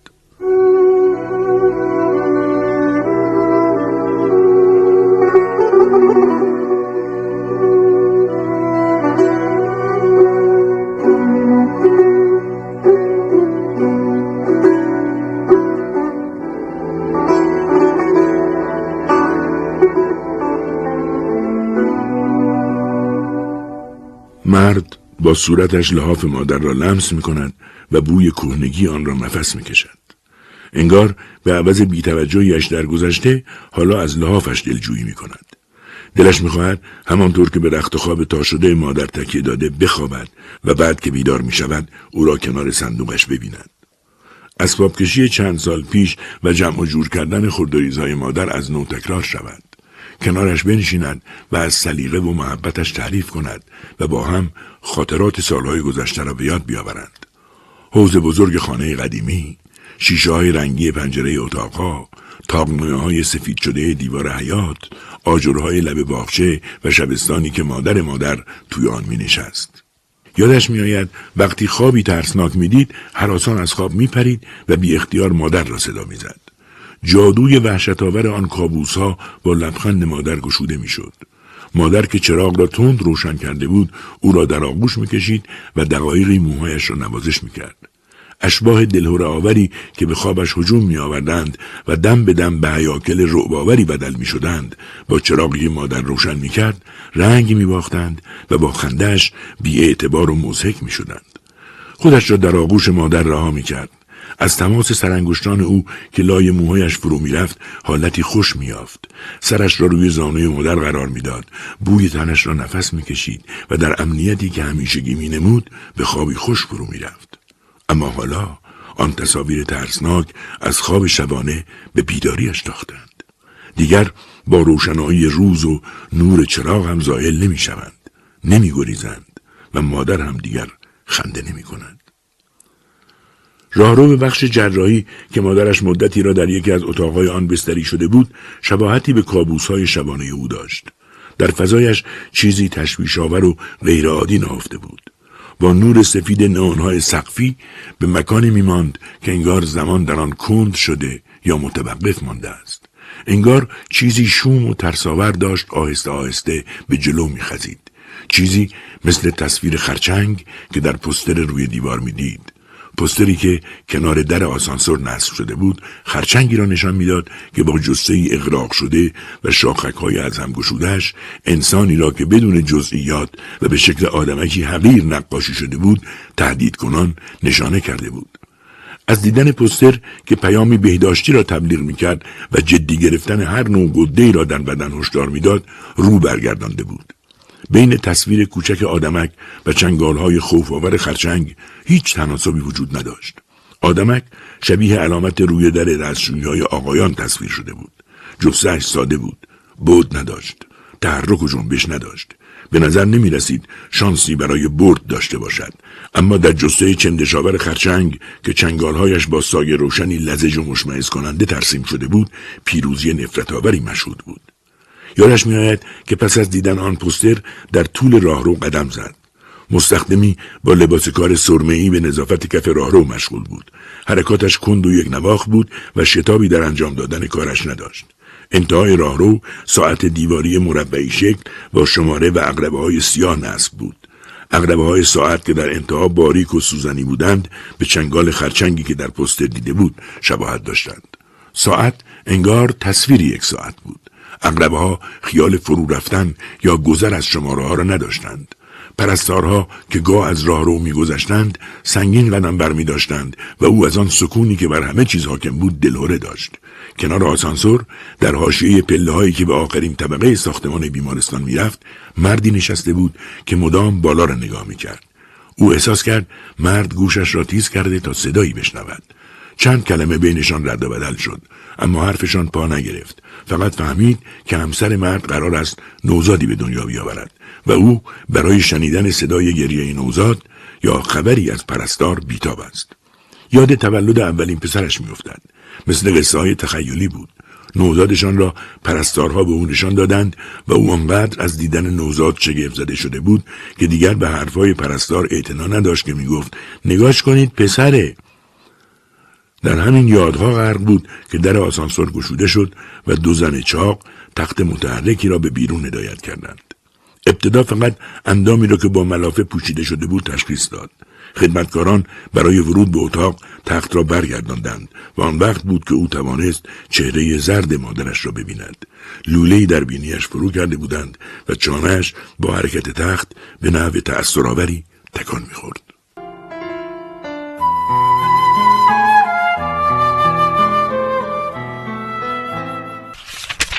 فصل ششم.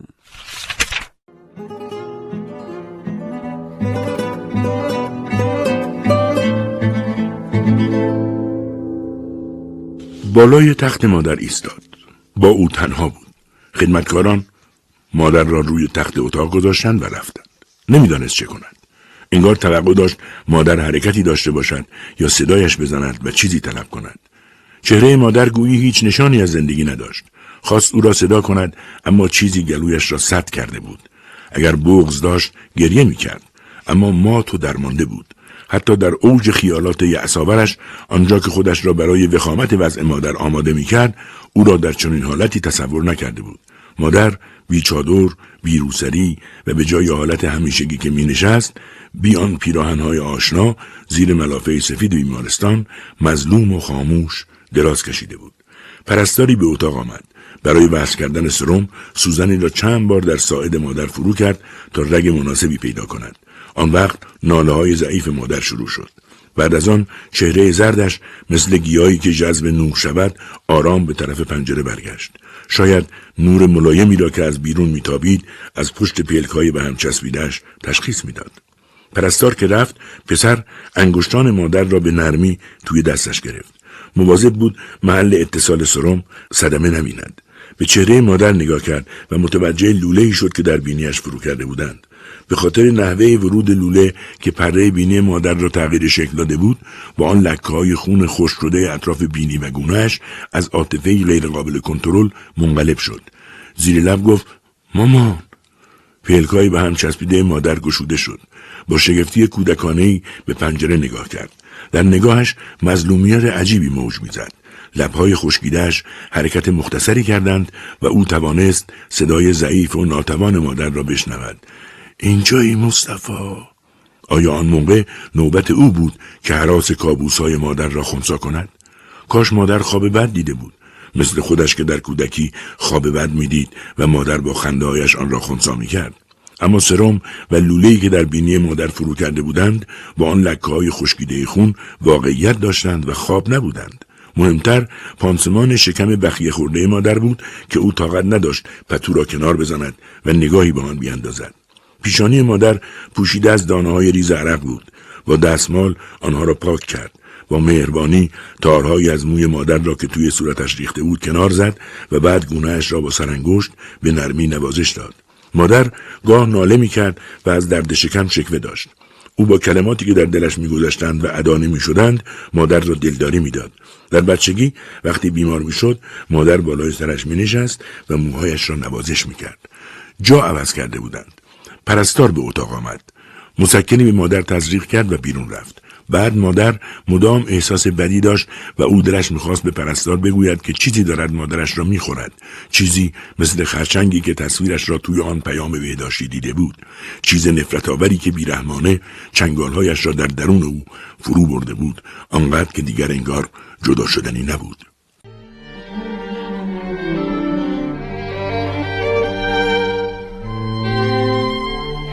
صورت مادر همانطور به سمت پنجره بود. چشمهایش هم نیمه باز بود. پلکایش را برای پسر باز و بسته کرد و حرکت مختصری به سرش داد. پسر سعی کرد در صاف کردن پتو و ملافه زیر و روی مادر تا جایی که ممکن است چشمهایش را ببندد. خجالت می‌کشید مادر را در آن حالت نگاه کند. شاید مادر هم خجالت می‌کشید. اگر پتو را کاملا عقب می‌زد تا ملافه جمع شده زیر مادر را صاف کند مشکلی وجود نداشت. اما او از لمس مادر واهمه داشت. چرا؟ مگر پیرزن همان زنی نبود که او در بچگی مدام توی دامانش ولو بود و عادت داشت دماغش را زیر چانه و روی پوست گلویش بمالد و پیاپی بر آن بوسه بزند تا مادر قلقلکش بگیرد و از خنده ریسه برود. خاطره نگاه گرم و مهربان مادر همیشه غالب است و همه مادر همان چشمان مشتاقی است که خندان و پر از تحسین متوجه او بود. چشمانی که در آن لحظه های بیمارستان نیمه باز مانده بودند و زیر پرده ای از اشک که درون حدقه آن گویی یخ زده و خیال ریزش نداشت نه به او که به پنجره خیره مانده بود. در مرتب کردن تخت و پتو و ملافه و دیدن وضعیت مادر در آن حالت نوعی اهانت نسبت به آن وجود نازنین احساس می‌کرد. ملافه تشک آلوده به ادرار بود و مادر از رطوبت و آلودگی بسترش آشفته به نظر می رسید. نسبت به بچه هایش هم هر بار متوجه رطوبت کهنه یا پوشکشان می‌شد چون این واکنشی نشان می‌داد. آیا مادر حواسش آنقدر جمع بود که توجهی به ملافه آلوده داشته باشد؟ چه احساسی داشت از اینکه پسرش او را در آن حالتها می‌دید؟ شاید ذهنش متوجه مسائل دیگری بود و برایش جالبتر از هر چیز در آن لحظه ها دیدن روشنایی روز بود. نگاهش مثل نگاه بچه‌ای بود که در حالت خواب و بیدار است. آیا خواب دیده بود؟ یا داشت خاطره ای از دوران کودکی پسرش را به یاد می آورد. پسر بچه ای که مثل سایر همسن و سالهایش بعضی اوقات جایش را خیس می کرد. اما چرا نگاهش نمی کرد؟ شاید هم مشغول مرور خاطرات بچگی خودش بود. مادرش در چنین خاطره ای چه شکلی بود؟ مادر قطعا در مرور خاطرات بچگی خودش و مادرش تصویر پیرزنی را که توی شبستان زمینگیر شده بود و مدام با چشمان تار و کمسویش به سمت حیات خیره میمان در خاطر دارد. همانطور که او هم در آن لحظه های داخل اتاق بیمارستان مادر را با قیافه‌ای به یاد می آورد که هیچ شباهتی به زن رنجور و ناتوانی نداشت که روبرویش روی تخت بیمارستان دراز کشیده بود.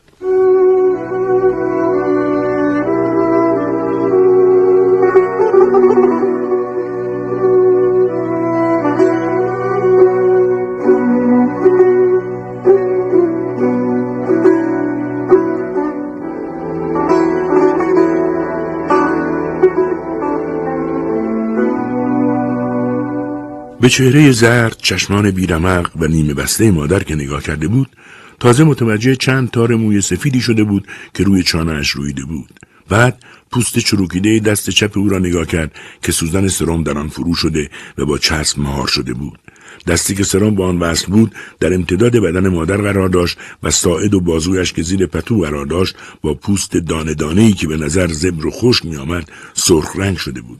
پیرزن دست دیگرش را که در قید سرم نبود و آزاد بود یکی دو بار به طرف صورت و بینیش بالا آورد. هنوز آنقدر هوشیار نبود تا چیز مشخصی در مورد لوله داخل بینیش بفهمد. حرکت دستش مثل حرکت دست بچه خوابالودی بود که بخواهد مگس مزاحمی را از صورت خود دور کند. دست مادر را به دقت نگاه کرد. پوست آن زمخت بود و انگشتانش خمیده مثل دست کارگری که همه عمر به کارهای سخت و خشن مشغول بوده. آن وقت آشپزخانه قدیمی مادر بیادش آمد. پلویی که مادر شبهای جمعه روی اجاق ایزومیش بار میگذاشت. چراغ آشپزی سفیتیله آبی رنگ دیگهای مسی که هر ساله برای سفید شدن به بازار فرستاده می شدند و حوز خانه حوزی که زمستانها یخ می‌زد. بعدها که شهر کوچکشان لوله کشی شد باز هم لوله ها بود که یخ می‌زد. یاد شیر آب کنار حوز افتاد. عزیز دردانه ای که زمستانها مثل نوزادی گنداغش می‌کردند. مادر در چنین شرایطی سالهای جوانیش را گذرانده بود. توی آشپزخانه دود زدهش هیچ جایی برای نصب آینه کوچک نبود که اگر رغبتی کرد نگاهی به چهره خودش بیاندازد. کاری که زن خودش وقتی توی آشپزخانه بود هزار بار تکرار می‌کرد. لکه های خون خشک شده و پره بینی مادر که در اثر فشار لوله تغییر حالت داده بود مثل نشانه از بیورمتی و بیتوجهی به جسم و جان عزیزی بود که انگار او تازه داشت به جایش می آورد. دیگر از او به خاطر سهلنگاری در راه انداختن هواکش دستشویی یا روشن گذاشتن چراغ آن کمترین رنجشی نداشت. چقدر چنین مسائلی به نظرش حقیر و پیش پا افتاده می آمدند. احساس می کرد دوباره به هم رسیدند و با همند. توی اتاق بیمارستان که فقط مادر در آن بود و با هم تنها بودند نوک انگشت اشاره و شستش را به هم فشار داد. برای مادر دعا خواند و نفس در سینه حبس کردهاش را انگار که بخواهد غباری را از شیعی ظریف و شکننده پراکنده کند به آن اندامی که زیر نور پنجره دراز کشیده بود فوت کرد.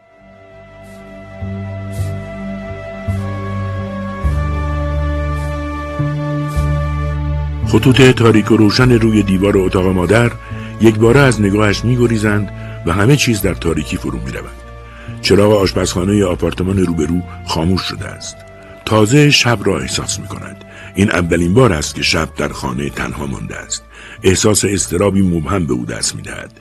انعکاس نور چراغ همسایه با نقوشی که از کرکره روی دیوار و صندوق مادر میساخت پسندیده بود و او تازه داشت با آن روشنایی ملایم خو می‌گرفت.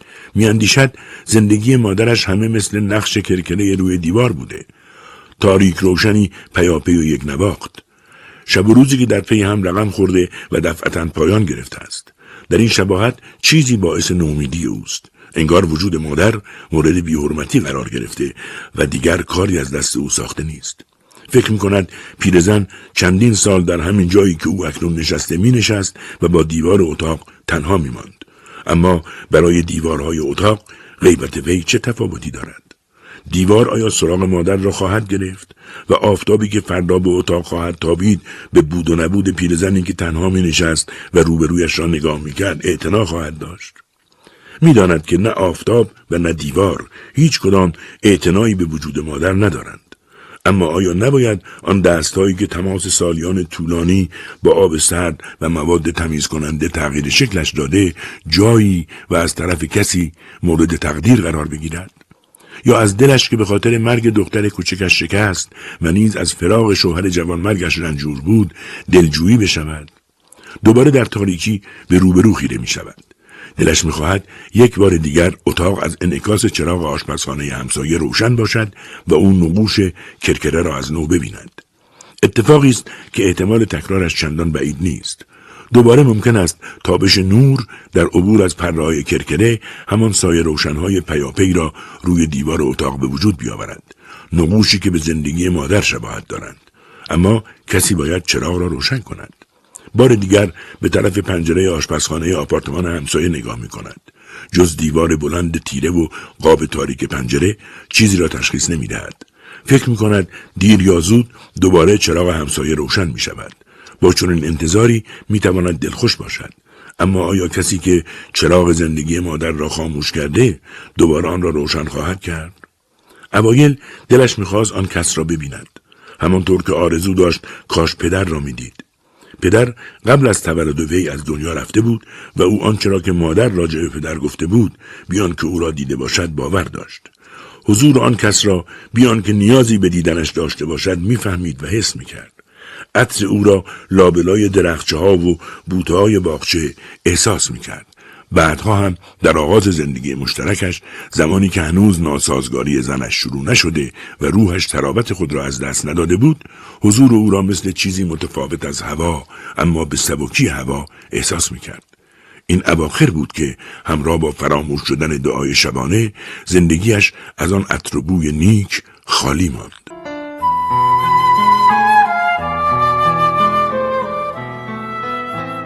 فصل هفتم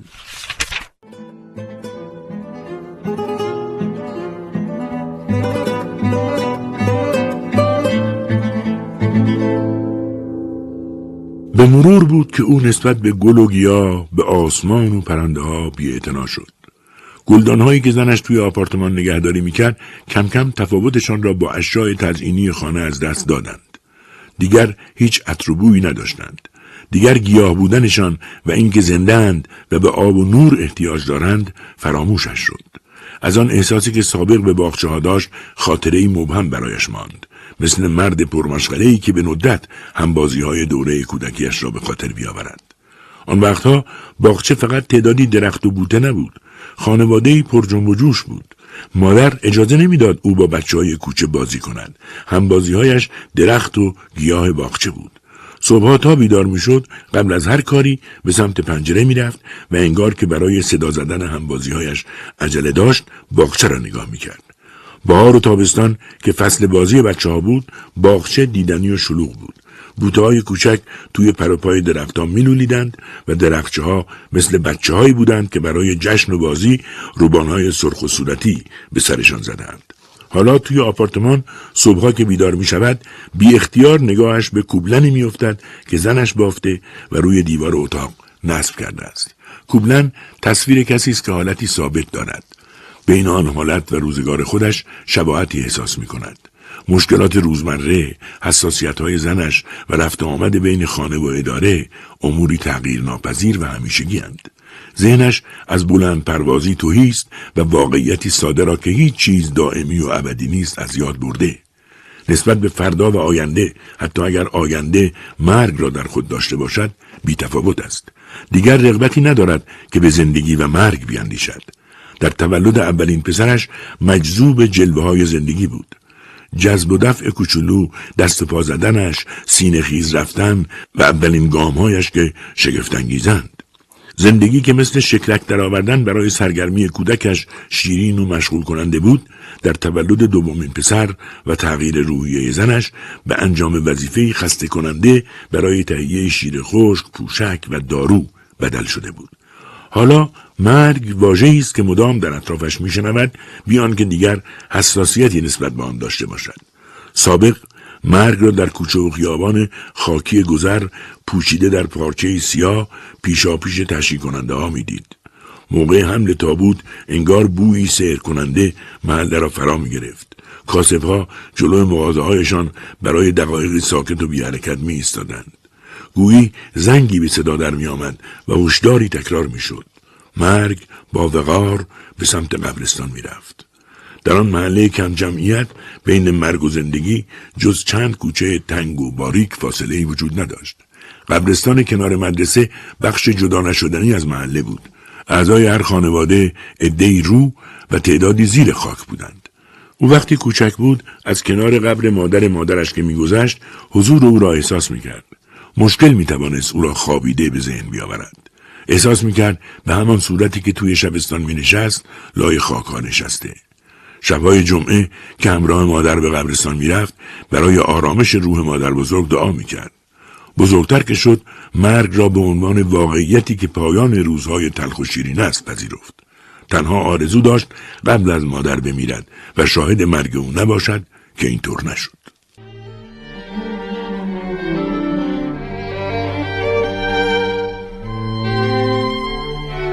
سرش را روی رخت خواب تاخورده مادر جابجا می کند.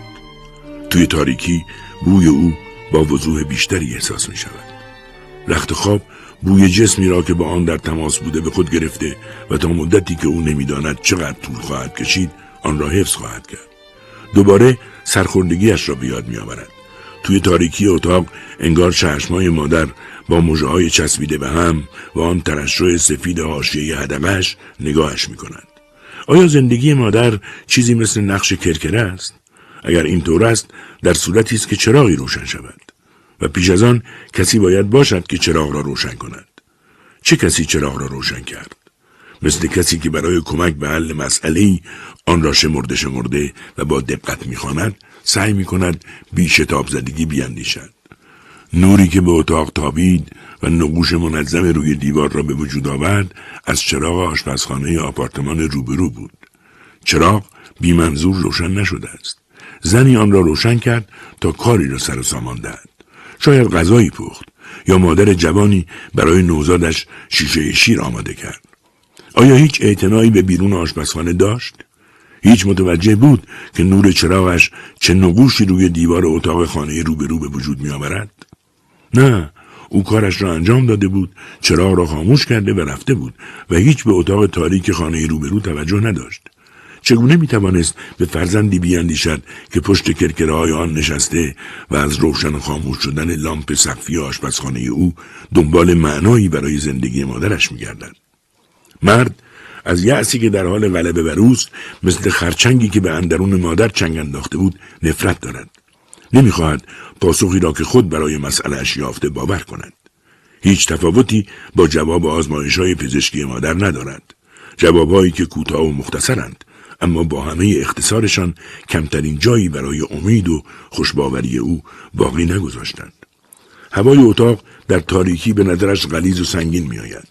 چیز غیر عادی در فضای اتاق احساس می کند اما نمی‌داند که دارد به او توجه می شود یا دچار توهم شده است. آن سالها که خود را مورد توجهی پرشفقت از جانب مادر می‌دید نه چیزی از توهمات می‌دانست و نه در بند کنجگاوی هایی بود که به ناباوری و تردید بیانجامد. حالا که خاطری آزرده دارد با بدبینی به فضای تاریک اتاق چشم میدوزد. انگار کسی محکومش می کند احساس می کند دارد به پندارهای دل می بندد که دلیلی برای واقعی بودنشان سراغ ندارد. این شاید فقط بهانه است که به کمک آن می‌خواهد با یأسی که در تاریکی به وی هجوم آورده مقابله کند.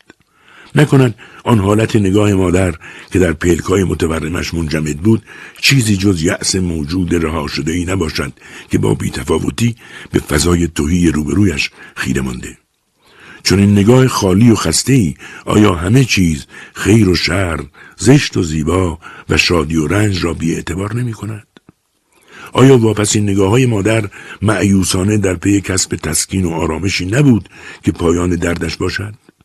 مثل کسی که در اوج شکنجه شدن دیگر به هیچ چیز برتری نمی اندیشد و چشم انتظار کسی نیست جز اینکه از مرز درد بگذرد و احساس نکند و تسکین یابد.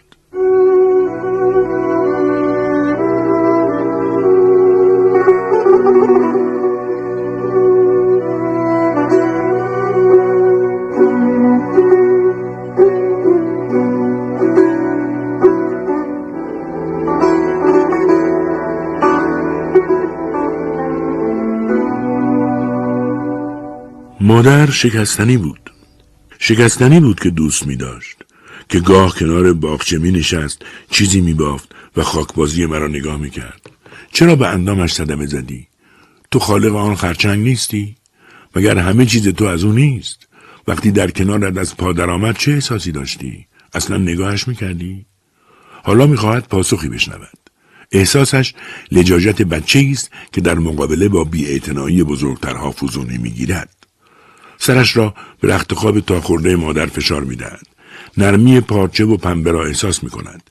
چرا جسمی که اینجا میخوابید حالا باید در خاک فرو رفته باشد؟ هنوز هم احساس می کند که کسی بیرون پنجره ایستاده و به او خیره مانده است. در نجوایی که با خود دارد لحنش نه گستاخی با دلشکستگی توام است. چرا به اعماق تاریکی روانم می کنی؟ اگر می توانم دوست داشته باشم چرا از آنچه که به آن دل می بندم جدایم می کنی؟ آن هم وقتی که جدایی نمی‌خواهم و از دوری میترسم. هیچ به من اعتنا داری؟ مگر از تو نیستم؟ مگر نمیدانی از چه جنسیم؟ دیگر چشمهایش به تاریکی اتاق خو گرفته. روبرویش صندوق مادر با ابعادی که وضوح چندانی ندارد قابل تشخیص است و روی سطح دیوار لکه های تیره و نیمه روشن ناشی از توهمات تاریکی در حال جابجا شدنند. گویی هوای اطراف صندوق را عامل مبهمی به حرکت درآورده است. آیا چیزی از مادر آنجاست؟ آیا حق دارد به بقای بخشی از هستی مادر دلخوش کند؟ چیزی که با آن جسم شکسته و دردمند دفن نشود، تجزیه نشود. چگونه می‌تواند بپذیرد که همه مادرش همان اندام ساکت و مظلومی بود که در پس ملافه سفید بیمارستان به شبی بی سپیده سپرده شد پیرزنی که دیگر اعتنایی به غرولند عروسش نداشت و در بند رفتار دیگران با خود نبود. نه نمیپذیرد. برای این نپذیرفتن هم تظاهری در خود نمی‌بیند. به سادگی یک احساس درونی است مثل احساسی که حالا نسبت به صندوق مادر در خود مییابد. دلبستگی به پیراهن چادر و اشیای مورد علاقه او. انگار با کشف جذابیت این اشیا خود را در ارتباط با مادر احساس می کند. اشیایی که با جسمیت، رنگ و شکل و تار و پودشان چیزی را دیدنی و لمس کردنی می کنند که دیگر وجود ندارند. آن وقت در تاریکی اتاق چیزی باقی مانده از وجود مادر را باور می کند. آیا هنوز چیزی از سادگی کودکیش دارد؟ از آن نوع سادگی که بی کمترین شبهی مادر را یکی از فرشته های آسمانی میپنداشت. مگر عشق ساده نیست؟ مگر دوست داشتن چیزی بیش از لگن گذاشتن برای پیرزنی است که مثل بچه کوچک توچکش را آلوده می کند آیا باید دوباره ساده و کودکانه به دنیا نگاه کند؟ بچه ها دنیا را چگونه می بینند به سادگی نقاشی هایشان مگر بچه ها همانقدر نقاش یا نقاشتر از آدم های بالغی نیستند که مشغله کودکیشان را تا پایان زندگیشان ادامه می‌دهند. بچه ها اعتنایی به شباهت ندارند. در پی شبیه سازی نیستند و با خطوطی بی ابهام که از بس ساده است رمز و جادو به نظر می آید هر چرا بخواهند و دوست داشته باشند به تصویر می کشند. این خطوط کچکوله که برای بزرگترها چیزی بیش از دل مشغولی کودکانه نیست برای خالق کوچک آنها خانه است خورشید است یا چهره مهربان مادری است که بوی شیر می‌دهد. توده هوای اطراف صندوق مادر از ذرات خاطره اشباه است و او دیگر نمی‌خواهد منظم بیاندیشد. دوست ندارد استدلال کند. تمایلی احساس نمی کند که چیزی را درست و چیزی را نادرست بداند. حالا در اعماق دلش چیزی در حال شکفتن است. جایی که در آن چراغی روشن است در گذشته فرو می و انتهای گذشته باغچه است. باغچه‌ای در نور آفتاب طلایی پاییزی زیر برف سفید زمستانی و رنگین و اطراگین در روزهای بهاری بیش از این گذشته عمق ندارد گذشته بوی عطر گیاه است و آغوش مادر با گونه های پرتراوت و چشم های زیبایش حالا مادر در حاله از خاطره که لحظاتش همچون ذرات نقره می درخشند در دلش از نو زنده شده از اینکه مادر دیگر رنج و درد واپسین روزهای زندگیش را به خاطر نمی آورد احساس تسکین و آرامش می کند. اما به خاطر اینکه در جدایی از مادر خودش دارد به خودش تسلی می‌دهد بغزش می‌گیرد.